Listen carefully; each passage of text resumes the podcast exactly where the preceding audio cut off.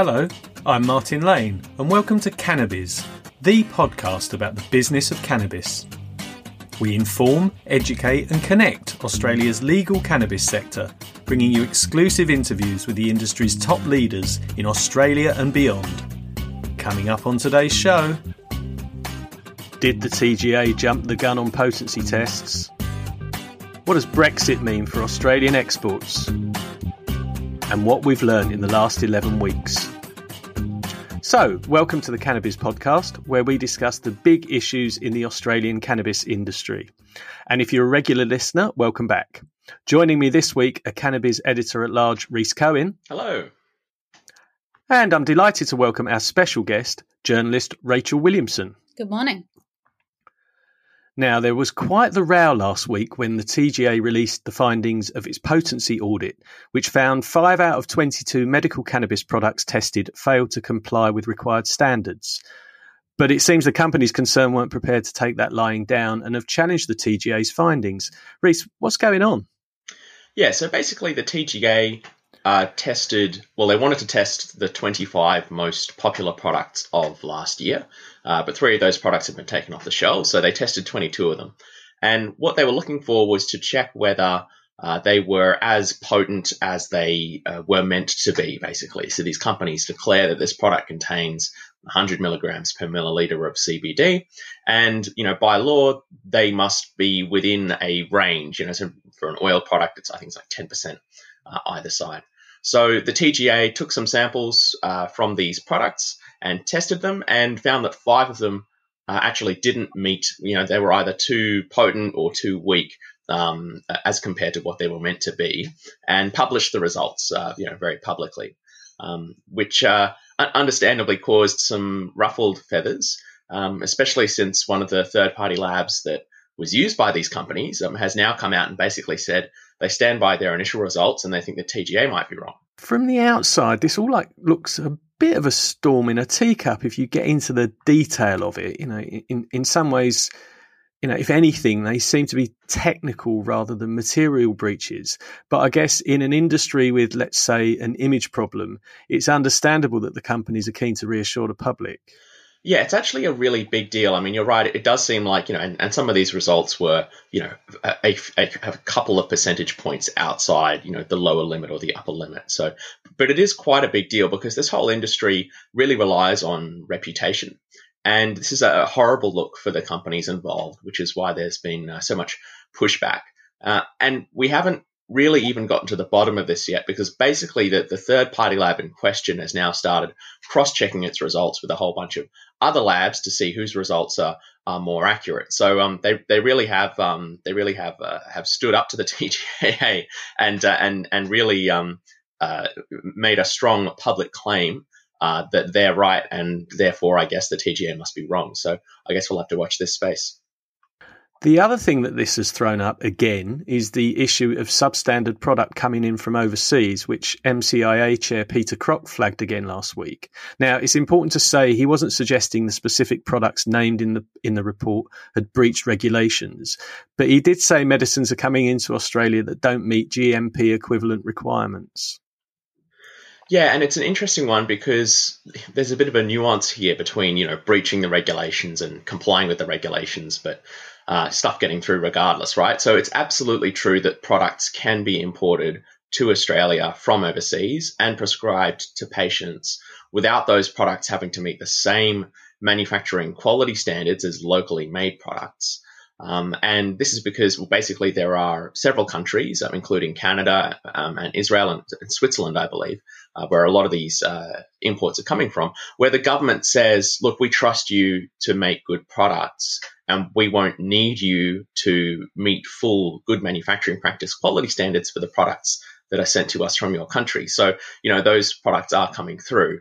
Um, and then, of course, in addition to that, there's probably, I suspect, you know, quite a number of other products coming through that say that they meet GMP quality standards but don't for one reason or another, um, and or uh, product inputs like you know purified cannabinoids coming into the country to be uh, turned into finished dose form products here, or you know, run through the compounding route um, that, that that don't meet GMP quality standards, which is a requirement. So there's some people following the rules and you know having having a strange outcome, and there's probably a few people not following the rules as well. I would say. So you can see why, for some Australian companies, uh, it doesn't really feel like a level playing field. Yeah, it's not really a level playing field, I guess. I mean, g- complying with GMP manufacturing quality standards is an expensive and difficult achievement. Any product made in Australia must do that, but that's not the case for every product imported to Australia. It feels like this will be the story that keeps on giving, uh, and you can follow that and much more besides at cannabiz.com.au. And make sure you subscribe to our newsletter to receive all the latest Australian cannabis news and analysis direct to your inbox every Thursday. So, Rachel, thanks again for joining us. You've written a fascinating feature for us this week on the impact of Brexit on the UK's medical cannabis landscape. It's looking like the UK will leave the European Union without a trade agreement in a so called hard Brexit at the end of the year. Is that good or bad for Australian cannabis exporters? Well, over the long term, it's potentially negligible just because Australian companies, since medical marijuana was legalized in the UK in 2018, have treated the UK as a separate market and not part of the European whole. Um, just because the framework there and the culture and the laws and society are so like ours, whereas each European country re- requires its own um, its own touch but in the nearer term, there's a lot of speculation about what it means. Um, it's likely to be a net negative in the short term, though. Um, there's lots of positive noises being made around uh, the government's commitment to the life sciences sector, which, from what I can see, is larger than Australia's iron ore sector. Um, there's moves to figure out a way to deal with the proceeds of crime that's been holding up FTSE listings. Um, Food Standards Authority says that CBD is novel food rather than a narcotic. Um, but there's also a few problems that a hard Brexit is going to throw up. Um, one is that there's going to there is going to be customs delays at the border, and there will be higher tar- um, costs to get things in. So companies like Border planning for that. But you know, for medical cannabis tends to have a pretty um, short, well, uncertain shelf life at the best of times at the moment. So that's a bit of an issue um, when you're thinking about stockpiling. Um, and there's also the last thing is just that there's no government support for changes to the medical marijuana framework right now. They've got a lot more on their plate to deal with. So it's a long way down the list of priorities.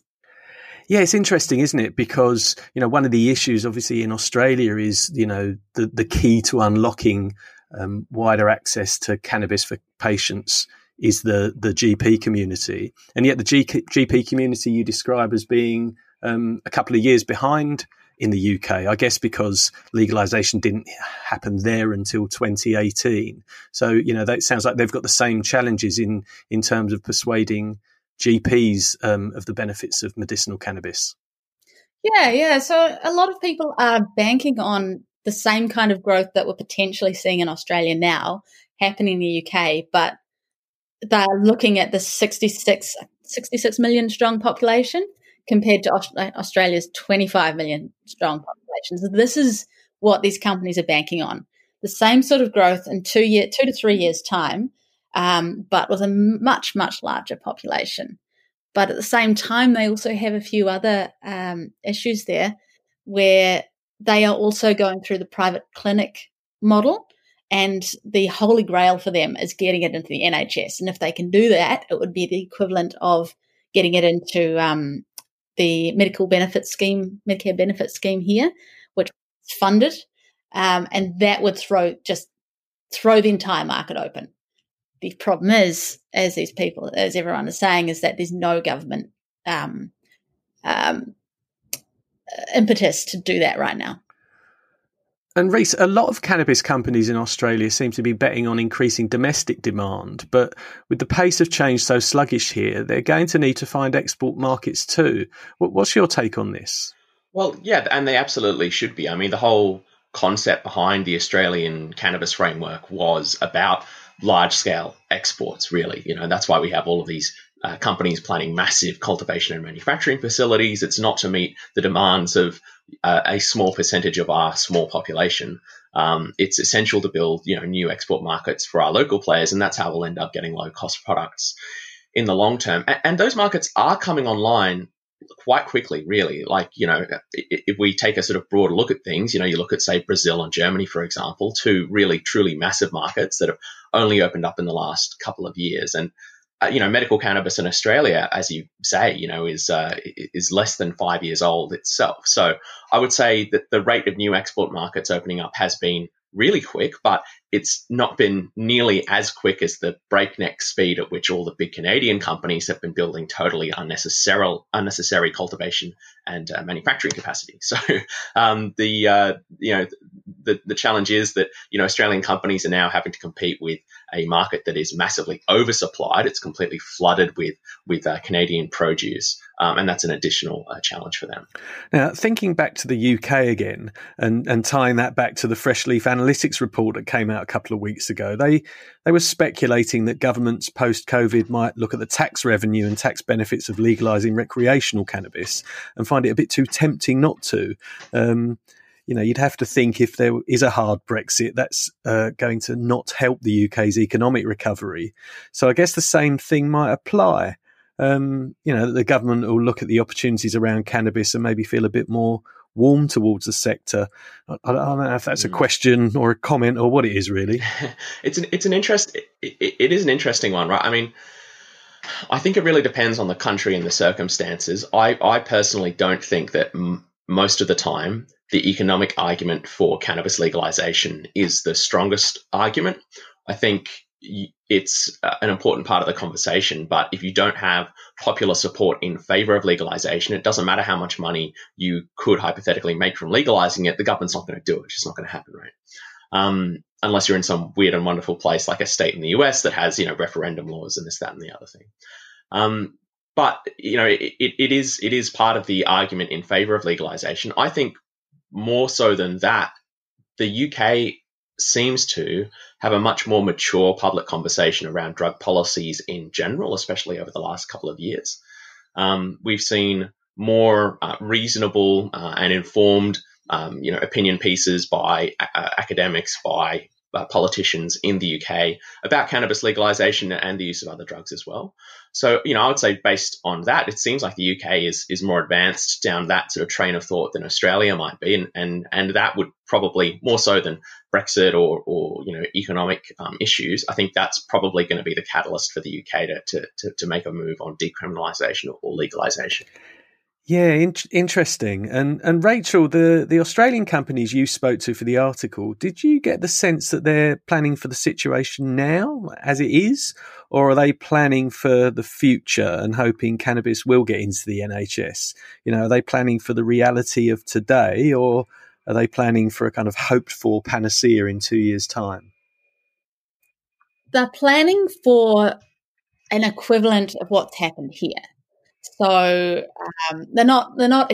I don't think anyone's expecting um, new markets to open up. So you know, recreational, um, the NHS to open up. They're just working through the same process that ha- that started in Australia and sort of around 2017, which was, um, you know, get your clinic models up and running, start building a market, um, and just start building your brand because you know, in two or three years' time, those brands will be the ones that doctors, um, when they're more comfortable about prescribing, will turn to.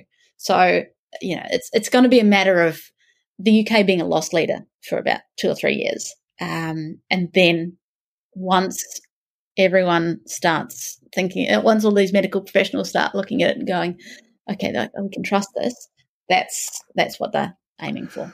Now, I've been chatting to a few industry leaders over the last few weeks to get their feedback on cannabis. And one of the questions I've been asked a lot is, why are you actually doing this? Um, which is uh, a fair question. So, to help me answer it, I spoke to Cannabiz uh, Chief Innovation Officer and my co founder, Kim McKay. Let's take a listen. So, Kim, thanks for joining us. Thank you for having me. So I was particularly keen to get you on the podcast, seeing as Cannabiz was your idea. So this is all your fault. Um, what, what was it about the sector that inspired you to get involved? So the, the, inspiration has kind of been an evolution. So I would get interested in one part, or I'd see something that would pique my interest, and it would take me down a, a rabbit hole. Um, quite linear though. So how it started, I guess, was I was traveling to the US every eight weeks with my offices over there, mostly to California and Hawaii, and just seeing this kind of new industry come out of nowhere. So to me or the marketer in me, I, I just find that really exciting and that sort of piques the curiosity. And then you sort of look at um, the problems that industry faces, you know, around, um, well, I guess the branding problem, um, but also the roadblocks it had around financing and all that sort of stuff. And so then I go down that rabbit hole. So as I said, it's been an evolution of um, inspiration. And then I sort of whispered the idea in your ear and I apologize. well, it, it's funny you should say that because you know there there were a couple of moments for me. One was you know you you you kind of pointed out the you know this industry that was kind of growing as you say almost overnight in the US and I, I went to as a result of that I went to the sessions on on cannabis at advertising week in in New York. And I, I think that was the back end of 2017 and was just blown away by how kind of mainstream um, it appeared to be. Now, obviously, we're talking about the advertising world, so so you know anything new and shiny is exciting for them. Um, and and and the other thing for me, as I've written about in the past, is my brother-in-law who has MS being um, diagnosed with, uh, sorry, being prescribed with Sativex, and seeing the the medical benefits of of cannabis for him not least on his kind of mental health. So I, guess I guess those were my light bulb moments. But obviously, the US isn't isn't Australia. Um, mm. Your background is PR and communications. How well do you think the industry in Australia is marketing itself? Horribly. Am I allowed to say that? yes, you are. You just said it. What, why? I guess we've got so much for us and so much against us. So we've got what everyone wants in brand is this idea as brand as symbol. We've got our golden arches. We've got that leaf. We've got this thing that everyone knows what it is. But unfortunately, it means so many different things to different people. Um, you know, there's people who will look at that in horror, you know, who've been told it's horrible bad drug it's a gateway drug will be look people who look at that brand as symbol and and see it as this kind of nature given life enriching awesome plant. And then you'll you know people will just see it as a, a money making opportunity. So we've just got to figure out a way to get that perception um, tighter. We've got to get it to mean one incredibly powerful thing. Um, that's what i think we've kind of where our struggles is that we haven't sort of figured out a way to get it to mean the same thing. It's, it's interesting, isn't it? Because yeah, we had James Bagley from Oto International in the UK wrote about this on Cannabiz a few weeks ago, just talking about that. You know, the the the really the the branding is is a problem in in the sense that it's kind of so much is kind of associated with the leaf and that can have that kind of sort of hippie-ish connotation in some people's minds, and that actually, you know, their their their model has been that the packaging is just super slick and almost like like Apple products rather than how you'd traditionally think about cannabis products. So I guess there's there's two parts to this at least two parts to this. There's the there's the brand assets that that you know the industry has, but then there's also the channel issue, which we've um, bumped up against ourselves a little bit. In that you know you've got issues around using Google and Facebook, so it's not just what you're going to say or how you're going to brand an industry, if you like, but but what channels you've got to market and they're extremely limited. So you look at Facebook and Google, that's now traditional media for most brands, and they're unable to use it or sell on those channels and it powers e-commerce. And as we've seen we've had this massive sort of shift towards e-commerce. It was inevitable but covid has really shifted that. And we've got these awesome brands who are really ready to go to market even if it's just in the hemp space and we'll continually struggle until we can kind of move those um, roadblocks out of the way for them. Okay, so we've chatted about some of the some of the challenges the industry has. I guess I, I was mentioning in my introduction um, to this interview that one of the things that has come up in talking to you know a number of industry leaders over the last few weeks, one of one of their entirely fair questions to me has been. Why are you actually doing this? Um, and you know, my answer to that is, you know, largely around my own personal experience with my brother-in-law, as I alluded to before. So I guess my question to you, Kim, is you know why why is this important work for you? Yeah, great question. Because I think, you know, as I started saying at the top of our chat, really, it's become this kind of linear evolution of inspiration. So, first, my marketing hat was kind of interest was peaked there around how do I solve this problem. And then when I looked into that, I got so inspired about the power of this plant and what it can do for people. And that's when I couldn't get out of the, the rabbit hole. When I realized that we can actually be in a business that's at the nexus of some of our biggest industries agriculture, the medical profession, legal. But at the heart of all that, it heals people.